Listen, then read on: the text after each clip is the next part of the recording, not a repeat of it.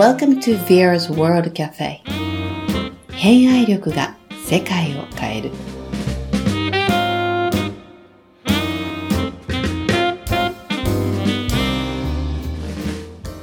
はい、では皆さん、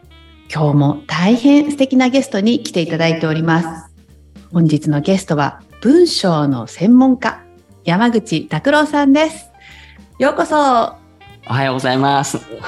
おはようございます。よろしくお願いいたします。はい、今日はあの大変貴重なインタビューの機会をいただきましてありがとうございます。こちらこそ楽しみにしてました。は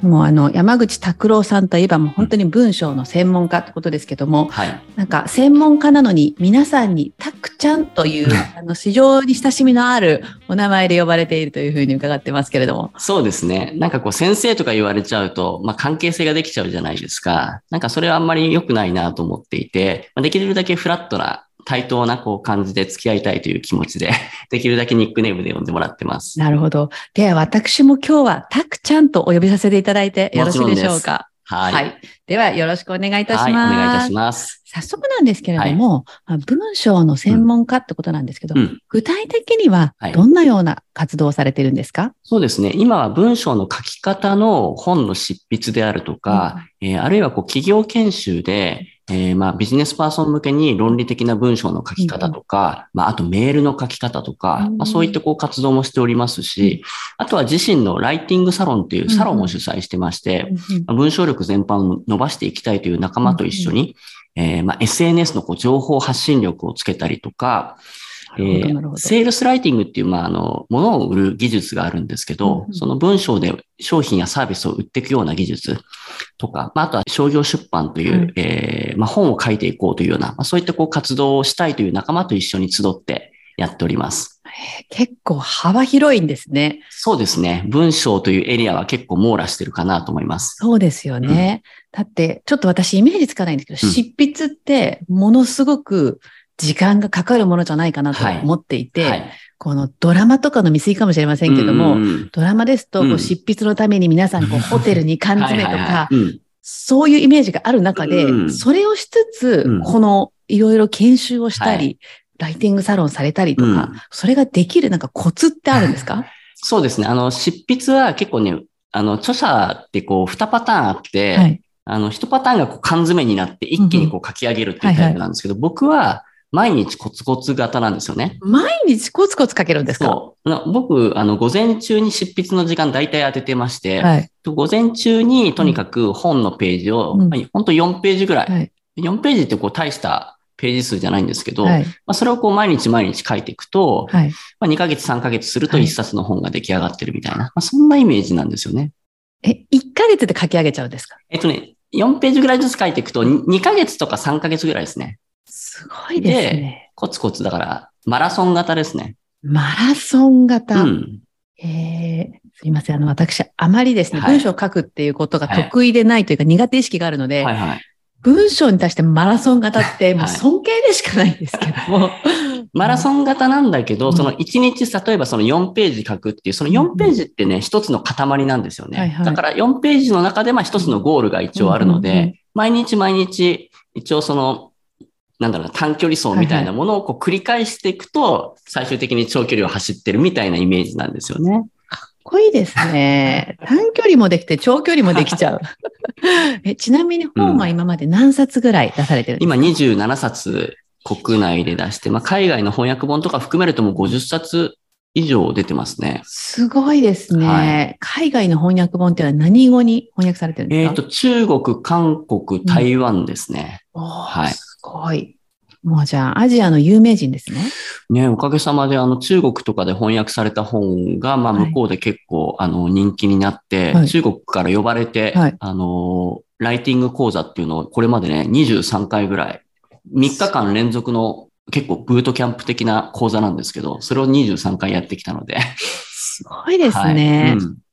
いや、私、あの、語学が好きなので、そこものすごく突っ込みたいんですけど、えー、でも、はい、あんまり突っ込んでしまうとですね、リスナーの方がですね、今日は何の話だっけってなってしまうので、そうですね、はい。はい。でも、その、まあ、こう、今ね、毎日書かれるってお話だったんですけど、うん、例えばですね、はい、あの、そんなことやってみたいなって方は一緒いっぱいいらっしゃると思うんですけど、うんはいはい、毎日その、うんコツコツっていうんですかね、うん、例えば、まあ、例えばじゃあ今日はよじかん時間取ってやるって決めても、うんはい、一般の方でね、うんうん、誘惑されちゃう方多いと思うんですけど、そうですね。たくちゃんが誘惑されずにかける、うん、なんかこう、うん、あの、コツというか何かあるんですか？うん、そうですね。あのー、まあ、文章を書くって、文章ってやっぱツールなので、本来その人が何を伝えたいかですよね。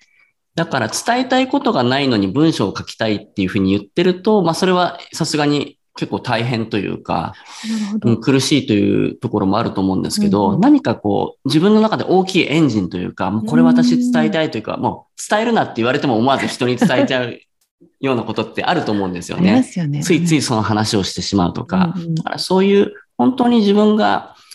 なんか心の中からそれをこう語ってる時が楽しかったりワクワクしたりして、まあ、文章を書いてる時もまあエネルギー高く書けるようなものを選ぶというところがまずはその文章の習慣化を図る上で大事かなとは思ってるんですよね。なるほどね。うん、いや伺ったらものすごいなるほどなんですけど、はい、やっぱりあまりにもその本を書く時のなんか、ねうん、それこそさっき言ったドラマのイメージじゃないですけど、はい、あるので、うんうん、なんか文を書くって辛いイメージがね、うん、あったりするんですけど、そうですね。そうじゃなくて伝えたいことに集中する。うんうね、そうです。だから僕はなんか文章を書くこと辛いとか苦しいとか思ってる方が多いので、それをできるだけやっぱなくしていきたいなと思うんですよね。文章を書くってやっぱりあの根源的に表現ですし、うん、そして伝えたことによって相手に例えば喜んでもらえるとか、うん、そういうこう要素もあるので、うん、ものすごく刺激的であり、創造的であり、そして楽しい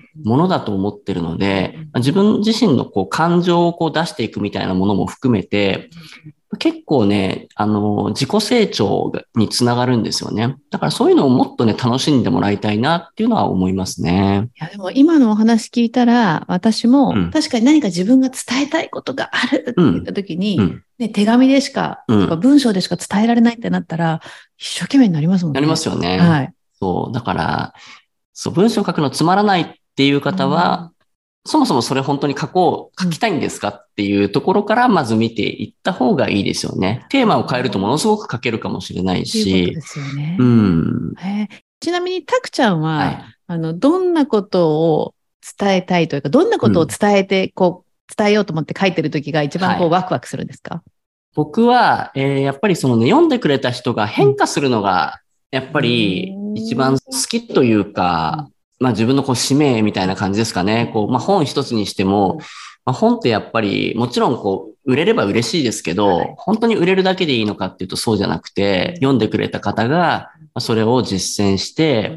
うん、えー、まあ本当感想とかね、全くつながりのない人から届いた時とか、まあめちゃめちゃ嬉しくて、この本のおかげで文章を書けるようになりましたとか、文章を書くの楽しくなりましたみたいな、そういう声をもらうことがとっても嬉しいので、なんかそこをやっぱりそういうこう表情というのかな、はい、喜んでくれるところとか、そういうのをね、こう決めて書いてますね。あ、もうこういう人に届けたいみたいな、うん。こういう人というかね、うん、この人にこういう表情をさせるっていう感じの決め方ですね。あの、読者の反応を自分で決めて書こうっていうふうに思っていて、そう、だから、なんていうのかな。うん、もう例えばじゃあ自分がこう人を勇気づけるような文章を書くときであれば、はい、その人がまあちょっと落ち込みながらその文章を読むわけですよ。はいはい、けどこう読んでるうちに顔がパッとこう明るくなってって、なんか最後はちょっと笑顔になってるみたいなものを最初に思い描いてから文章を書くみたいな。ゴール地点を思い浮かんでから文章を書くっていう、そういうのはなんとなくいつも意識してますね。いやー、すごい。今私すごい、うん、ある一つの話がつながったんですけど、うんうんうん、これね、ちょうど昨日読んだんですけど、うんうん、その、あの、有名なアーティストのプロデュースをされている方の、はいはいうん、一言って文章を読んだんですけども、うんうんうん、アーティストさんの歌が売れるときって、うんうん、その作詞作曲した人が、一人の人を、うん、具体的な人を思い浮かべて書いた歌がものすごくヒットするって。うん、それはすごくよくわかりますね。結局、まあ今ね、インターネット社会で多くの人に向けて発信できるって、うんうん、思ってるんですけど、うん、結局、一人の人をこう、射止めることができれば、うんうん、それは全員に広が、全員というかこう、多くの人に広がっていくんですけど、はい多くの人に向けて書いてしまうと誰の胸にも響かないっていうような文章ができてしまうんですよね。へー、意外ですね。その、うん、本を、まあ本ってね、すごく一般向けって言ったらですけど、うん、書店に並んで多くの人の手に取ってもらうことなので、はいはい、ついつい逆なんだと思ってましたけど。そうですよね。けどね、不特定多数っていうのはやっぱり、ね、うん、のっぺらぼうなんですよね、結局は。のっぺらぼうなので、じゃあ例えばラブレターで考えたときに、ラブレターって、はいはい、その人のことを当然考えますよね。うん、はいはいうん、当然考えて書くからこそ、うん、えっと、思いも溢れるし、はいはい、まあ、時に行き過ぎてしまうこともあるかもしれないですけど、けど、不特定多数に向けて誰もが響くラブレター書いてくださいって言われたら、そ, そんなものを書けるわけがないじゃないですか。響かないし、溢れないですよね。そうですよね。それと同じで、やっぱり自分が誰に届けたいのか、うん、そしてその人をどう、どうしたいというか、うん、どういうふうな気持ちにさせたいとか、うんうんっていう、まあ、ゴール地点をしっかりこう決めるっていうのは僕の書き方の一つのポイントではありますね。なるほどね。うん、じゃあ、たくちゃんの書く本は、うんまあ、そのラブの形はちょっと違えど、うん、全部ラブレターみたいな感じなんですね。まあ、かっこよく言えばそうですね。素敵。その相手っていうのは結構かつての僕でもあって、あの、僕今こういう活動してるとね、もともと文章書ける人だったんでしょっていうふうに思うかもしれないんですけど、思います思います。大学卒業して出版社に入ったんですけど、はい、まあまあ書ける方なのかなとは思ってたんですけど、はい、まあダメで、あの、鼻をへし折られたというか、はい、もう僕の書く原稿って、赤ペンで真っ赤っかになって突き返されて、なんだこの血の海やみたいな感じで、その真っ赤になった原稿を一個一個直していくと、あ、なんか読みやすいなとか、あ、確かにこれ魅力的な文章になんか変化したなっていう感動があったんですよね。で、そういう赤ペン先生をにねんさんねん結構徹底的に食らって、で、あと、僕がもう一つやったのは、その、上手い先輩たちの文章を書き写す、模写するっていうことをやって、それをやることで、あ、そうか、こういうふうに句読点打っていくとリズムが良くなるなとか、こういう言葉の選び方するのかとか、こういうふうな構成で書いていくといいんだなっていうのを、なんかどんどんどんどん自分がこう、文章を書くことを、を吸収して書けるようになっていった喜びとか、自信とか、そこを今度は今僕の立場としてできてない方にお届けしたいなみたいなところがありますね。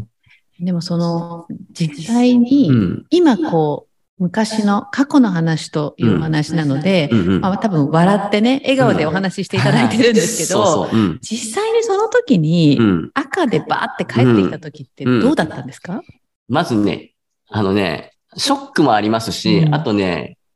やっぱりカチンとくることもあるんですよね。はいはい、いや、これダメなんだって思うこともあって、けど今思うと完全にダメなんですよ。本当にダメな文章なんですけど、ただ自分ではやっぱり自分で自分のことを認識することって難しいじゃないですか。そうですね。なので自分の文章って、まあそれまでは誰かにね、チェックしてもらうなんていう機会はほとんどないわけで、はいはいまあ、出版社っていう世界にまあ入ったからこそ、ありがたいそういう赤ペンをもらえて、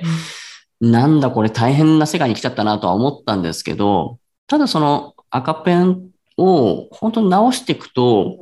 すごい勉強になって、あ、伝えるってこういうことなんだなって、言葉のね、表現一つで伝え方は本当に変わるし、うん、そのね、ちょっとこう高圧的な文章に思えたものがすごくソフトになったりとか、はいはい、伝わりにくい抽象的な文章が具体化されて、なんかリアルな映像みたいに浮かび上がってくるような文章になったりとか、まあ、本当魔法のようなんですよね、言葉を使うって。なのでそこにこう、僕は魅力を感じたというか、これは本当にこのスキルをちゃんと磨いていけば、まあ、将来自分の何、まあ何、どういう仕事って明確にはなってなかったけど、何かしらには活かせるなっていうのがずっと頭にはありましたね。それは何か、うん、例えば誰かにすごく伝わったとか、うんうん、誰かにフィードバックをもらったとか、うん、何かこう体験があるんですか？うんそうですね。あの、やっぱり、えっと、僕は雑誌を作りをやってたので、うん、やっぱりその雑誌の企画とかをね、自分で立てて、うん、自分で取材相手を見つけて、うん、取材をして、それを文章に書いてみたいなことをやって、例えばその、その月の雑誌の、うん、なんていうのかな、読者投票みたいなのあるわけですよ。うん。うん、企画ナンバーワンみたいなやつで、はい、すごくこの記事が良かったみたいので、うん、一番を取ったりとかすると、うん、あ、伝わったなって思うんですよね。なるほどね。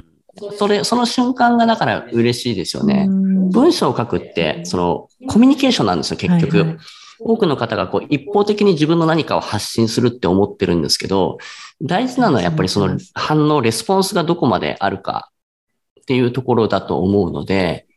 なんかそこのこうコミュニケーション、つまり僕が書いた記事に反応がなければ、僕の伝えたことは、なんだろうな、相手が求めてないものだったりとか、はいはい、まあつまらないものだったりとかっていうことなので、はいはい、まあそれはそれで、ああ、そういうことか、こういう内容じゃ伝わんないんだなとか、みんな興味はこれはないんだなっていう、一個一個感覚的にその読者のことを、読者のニーズをこう掴んでいったみたいなところはありますね。コミュニケーションなんですね。コミュニケーションですね。本も。なんでだろう。あの、うん、まあ私読む、読む側なので、うん、確かに読む側からしたら、うん、コミュニケーションって言われたら納得って思うんですけど、うん、こう著者さんの立場で、はい、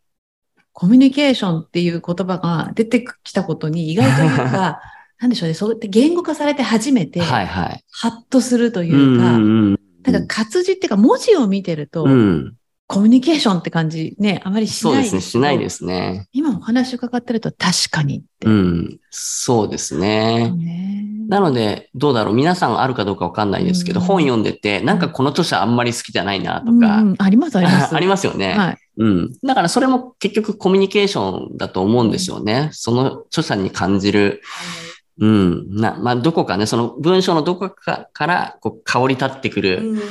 うん、うん、ものを察知しているんですよね。だってやっぱりね、あの、一つの本が面白いと、その方の別の本読みたくなりますよね。うん、読みたくなりますよね。はいはい。え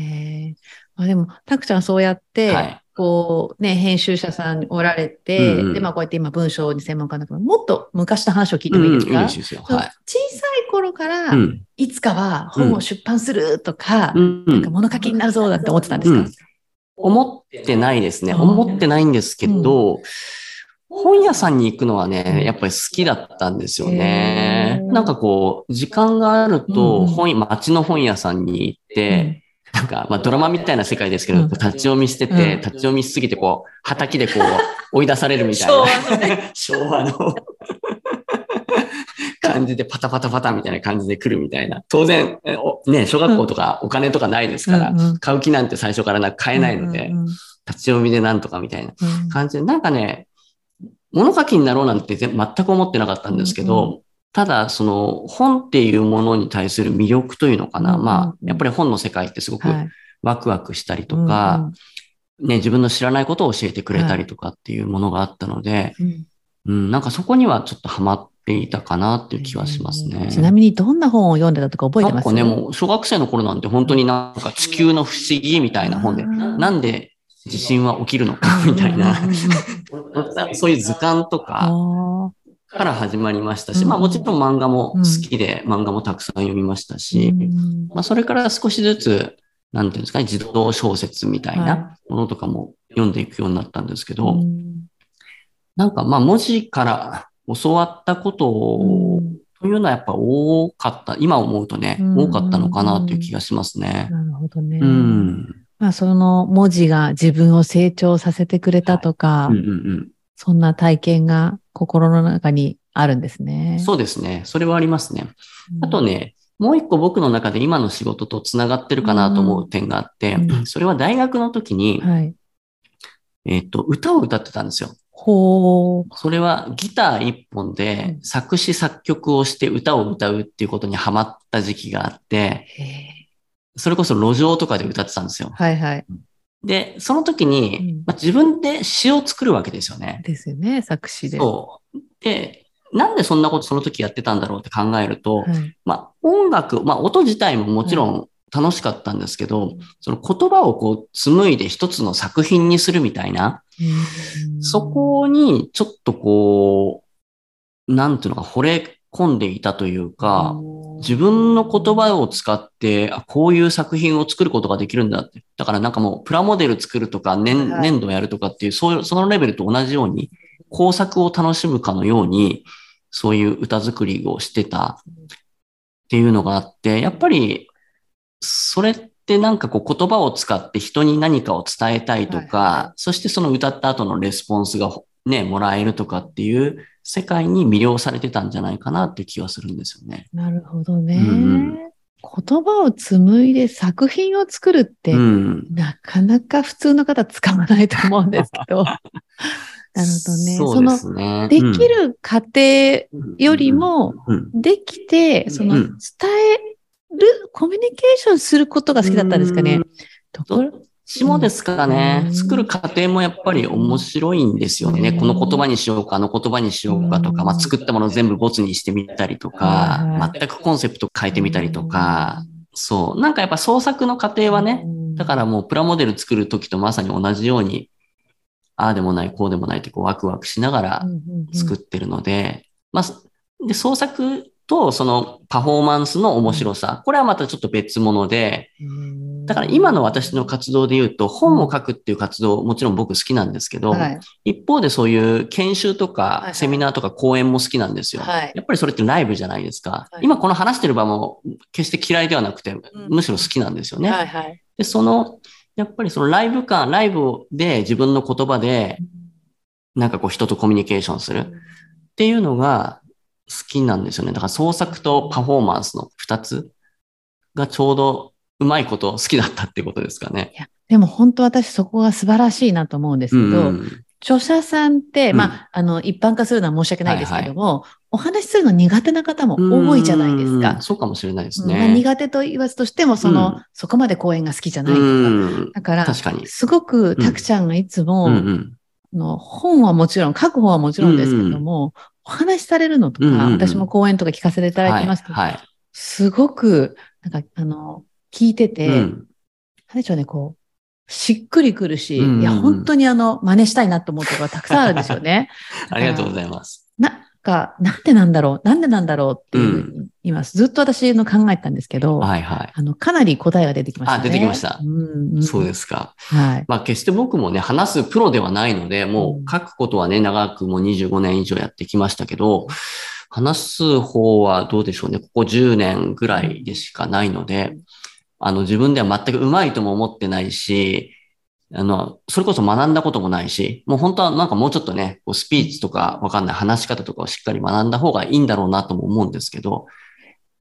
でも、あの、通ずるなと思ったところは、うん、最初の方にあのお話をしてくださった、はい、その本を通して何を伝えたいかっていうところで、うんうんうん、やっぱりその講演とかをされてる時にも、うん、なんか、講演をすることが目的ではなくって、うん、本当にそこにすごい伝えたい思いがある。うん、もう、まあ、そこになんか一点集中してるんじゃないかなと。うん、なので、私、あの、文章の、あの、対するね、偏愛力がすごい高いのかと思ったんですけど、はいはい、言ってしまえば、あの、うん、伝えたい変態みたいな。いや、そうかもしれないですね。だからさっきも言った通り、文章は、あの、一つのツールに過ぎないので、うん、それが話し言葉であっても、うん、それこそ歌であっても、うん、もしかしたら絵であってもいいのかもしれなくて、うん、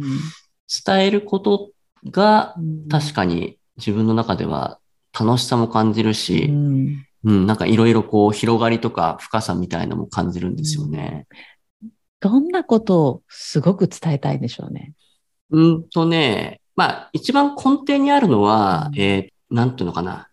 その人にやっぱ自信を持ってもらいたいっていうところがありますね。それはやっぱり僕もその文章を学ぶこととか伝えることで自分に自信をつけてきたし、そのやっぱり伝え、伝えることに喜びを感じられると、多分その人の目標とか夢も叶いやすくなっていくと思うんですよ。そう。だから、で、あと、なんていうのかな、自分を表現するってやっぱり自信がないとできないことだし、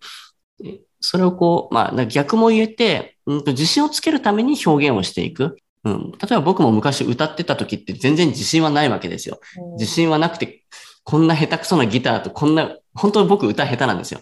本当に下手で、歌も下手だし、ギターも下手なんだけど、ただ、それをこう表現するっていうことで、わかんない、ち、小さい一人二人の拍手がもらえたりすると、何かをこう、何かが伝わったんだな。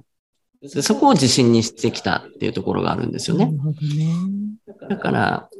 まあ、文章の書き方を通じて、やっぱその人に、自分自身に自信をつけていただきたいっていうのが、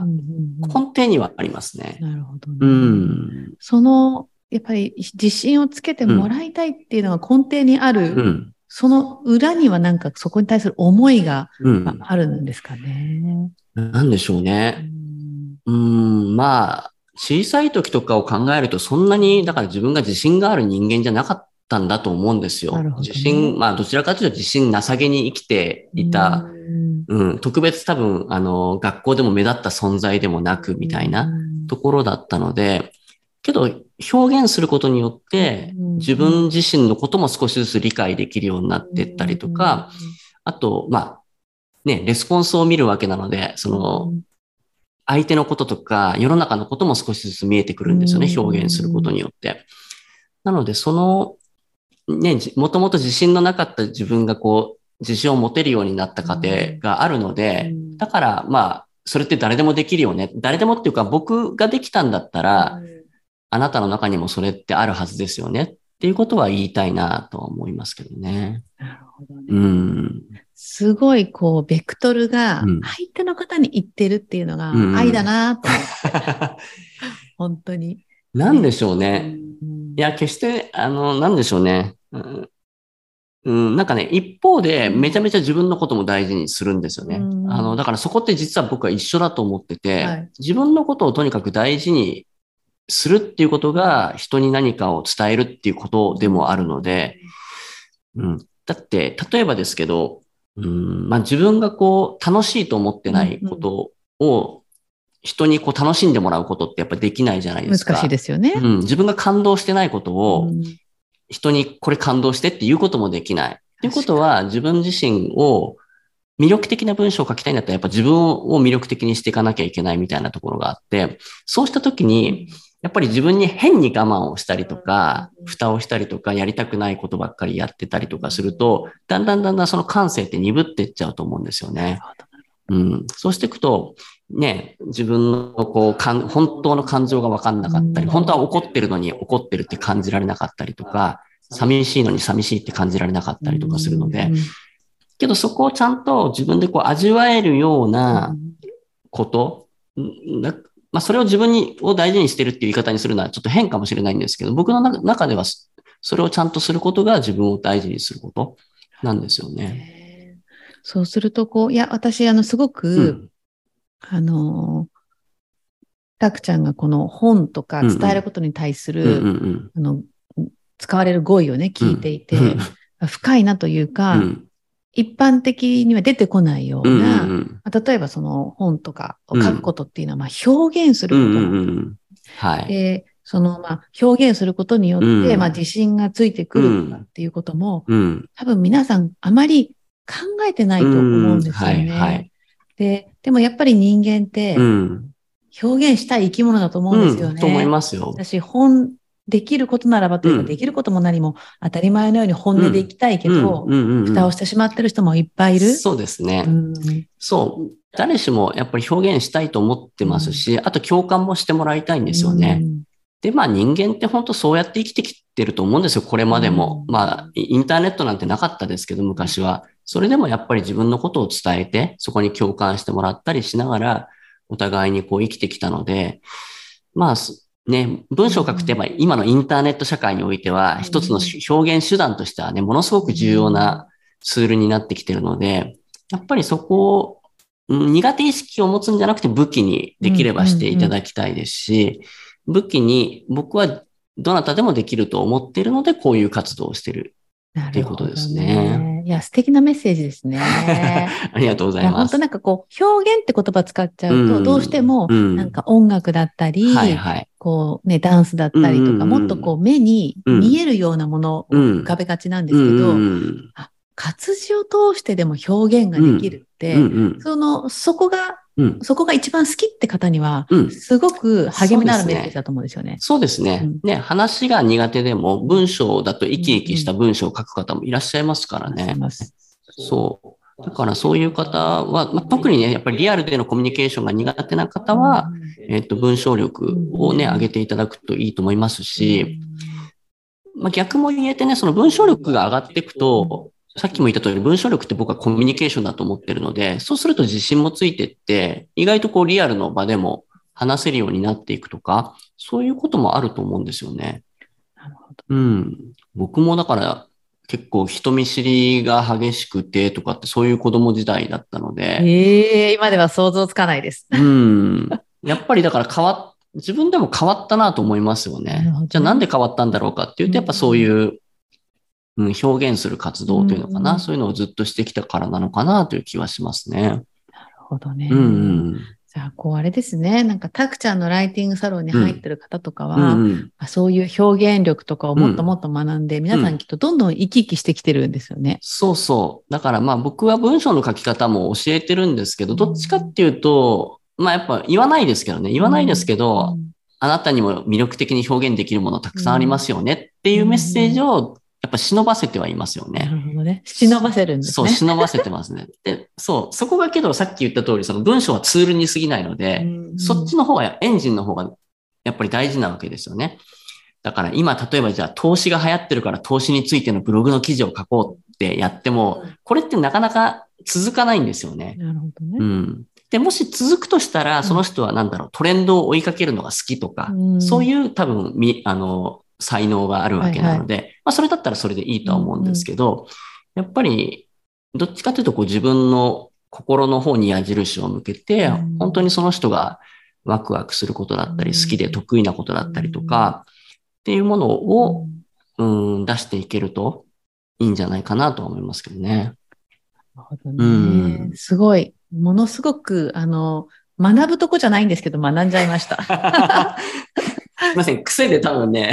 いろいろ。いえいえ、でも、うん、あの、すごくお話を聞いてて、興味深いなと思ったのが、はい、実は先ほど私、はい、あの、アーティストさんの話をしたじゃないですか。はいはい、あの話に続きがあるんですよ。はいはい、で、非常と、たくさん売れたのは、うん、その一人の人に向けて書いた歌だった。うんうん、でも、一番売れたのは、うん、自分自身に対して歌った歌だった。うん、へえ、そうなんだ。たくちゃんの話にもすごい通ずるところがあるなっていうのを。ちょっとそうですね、確かに。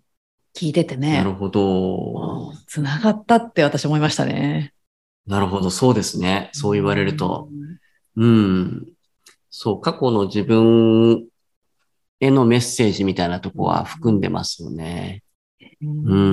うん、でもなんかお話聞いてたら、うん、こう少しずつでもこう、うん、表現をしていくと、うんうん、私自身も成長していけるのかな、うん、変化していけるのかな、うん、ちょっとワクワクしてきました。そうですね。本当に、あの、多くの日本人の方がやっぱりその、まあ、これ教育の問題だと思うんですけど、うん、ちゃんとした文章を書かなきゃいけないとか。思ってます、いつも。ちゃんと。ですよね。あと、そこに、こう、作文書いてもは、なんていうのかな、点数つけられて、ななじゅってんとかはちじゅってんとか、え、そんな点数ってつけられるんだっけって今思えばね、わかるんですけど、ただ、やっぱりその小さい時の経験で、心折れちゃった人とか、私文章書くの下手だとかっていう方がね、多いので、なんかもう、もうちょっとね、その文章を書くって、うん、自由なものだし、もちろんそのね、基本的なベースは抑えていただきたいので、僕も本は書いてるんですけど、うん、けど、それよりも大事なことって、ね、もっとこう、自分自身を表現していくっていうことに尽きると思うので、そこはこれからも伝えていきたいですね。いや、私今のを聞いてですね、うん、ぜひ、あの、そこの、今の教育業界を、ぜひ、あの、たくちゃんに変えていただきたいです。ね、けどそこ変わると僕も大きく変わるんじゃないかなって。ますよね、だって、大人になってからこれだけ文章を書くのが嫌だとか苦手だとか、できれば書きたくないとかっていう人が多いのは、ちょっとこう、まあ、異常な気がするんですよね。うん。そう。なんか、もっとね、書くことに、そもそも書くってことがもっとナチュラルに、その意識しなくても自然とできてるような状態になっていくといいのかなという気はしますね。ですよね。どうしても学校だと、うん、あの、うまい下手が、例えば、句読点の打ち方だったりとか、うん、漢字が使えてないとか、うん、規定の文字数じゃないとか、うん、少ない、うん、多いとか、うん、そんなことの方が私も頭にずっと残ってるんですよね。はいはいはい。なんかいかに伝えられたかとか、うん、そんなことを学んだことの記憶がないですね。うん、そうですね。まあね、教育ってなんかその基準を作らないと、ね、評価が、まあ評価社会ですからね、今の教育っていうのは、その評価するためには基準が必要でっていうところで、まあけど先生も大変だとは思いますけどね。本当に作文の点数なんて僕もつけられないですし。ぜひですね、うん、新しい新基準の作文学校でも作っていただきたいです。ね。ちょっと学校教育の中にもね、入っていけたらいいですけどね。本当ですね。うん、まあ、そんなたくちゃんですけど、はい、最近、うん、新しい本を出されましたよね。はいはい、そうですね。はい。はい、本のタイトルが、今私ですね、手元にあるんですけど、真似するだけで文章がうまい。うん、ね、はい。これは、どなたに向けて書いたラブレターですか？これは、えっと、相当僕の本の中ではレ、まあ、レベルを落としている本で、うん、えっと、語彙力って、はい、語彙力の低下って今社会的な問題になっていて、はい、まあ、語彙力が低下してくるとどういうことが起きるかっていうと、自分が思ってることを言えなかった、あの言葉にして言えなかったりとか、はいはい、あと、その文字を読解することができなかったりもするんですけど、うん、簡単に言うと持っている言葉の数が少ないっていうことなんですよね。で、えっと、文章はもちろん自由にね、あの表現できるものではあるんですけど、やっぱりけどツールである以上、そのツールのある程度の使い方というか、うん、基本的な使い方を、えー、抑えておかなくてはいけなくて、まあ、その一つとして、やっぱり言葉とかフレーズをちゃんと知っている、知っていないと知らない言葉は使えないので、まずはこう知っていただきたいなと思うんですよね。で、本来であれば、まあ、アドバイスとしてはいろいろな本をたくさん読んで語彙力高めていきましょう。まあ、これが僕もまあやっぱり正統派の、うん、答えだなとは思うんですけど。ちゃんとした本。ちゃんとした本。そう。けど、なかなか今、日本人で、えっと、いっかげつに本を読まない人が よんじゅうななパーセント とかそれぐらいいるんですよ。ということはほとんどの人が本を読まない。なるほど。けど文章を書きたい。語彙力じゃあついていくのかっていうと、うん、インプットの機会はないわけですよね。なるほどね。まあ、そこをなんとかショートカット多少していただける本は書けないかなということで、まあ、文章で僕がよく使っている本当に基本的なフレーズとかを辞書的に今回は載せたような一冊になっています。うん、なるほどね。はい。ということは、まあ、これを使って真似すると、うんうん、さっきたくちゃんが言ってたような表現の幅が広がったり、うんはい、伝えたいことがより伝わるようになりますよっていう本ですね。そういうことですね。うん。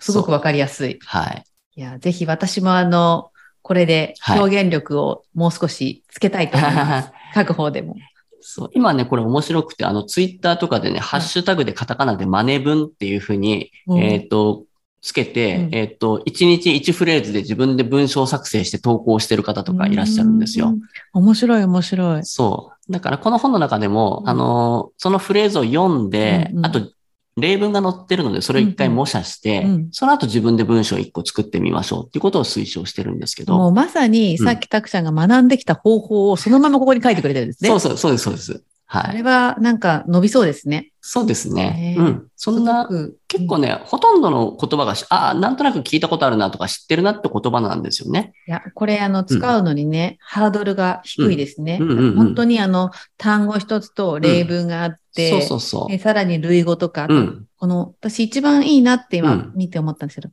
その、はい、何気なく使ってる言葉の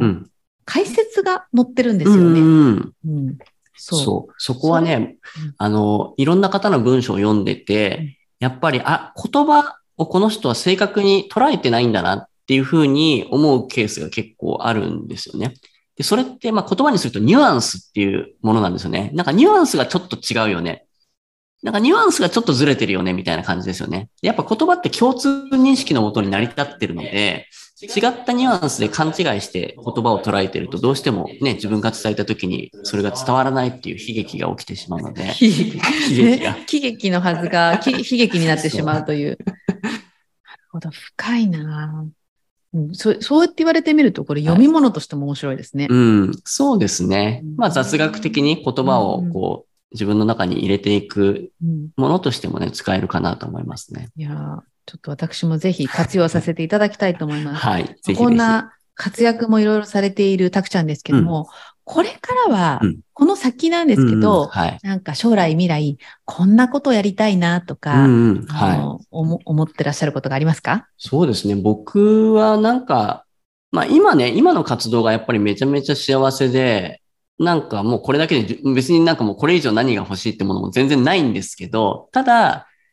えっと、まだまだ、あの、僕のことを知らない人も山ほどいるし、僕の本を読んだことない人だって山ほどいるわけなので、やっぱりそういう人たちにリーチしていきたいなという気持ちがあります。まあこういうね、はい、ところにお招きいただいているのもすごく僕にとってはありがたくて、なんかこういう人がいるん、山口拓郎っていう人がいるんだって思ってもらうだけでもいいので、もっともっとこう広められるような活動をしていきたいですね。あとはまあライブもだから好きなので、そういうこう本当になんだろうな、たと、例えばこう、まあ歌も歌ってたし、そういう公演とかも好きなので、わかんない。大きい舞台で何かそういう自分の伝えたいメッセージを伝えていくとか、はいはい、なんかそういったこともね、どんどんやっていきたいなと思いますね。いいですね、うんうんうん。今日ここにギターがないのが残念ですけども。本当に下手くそでね。これがまたいいんですけど。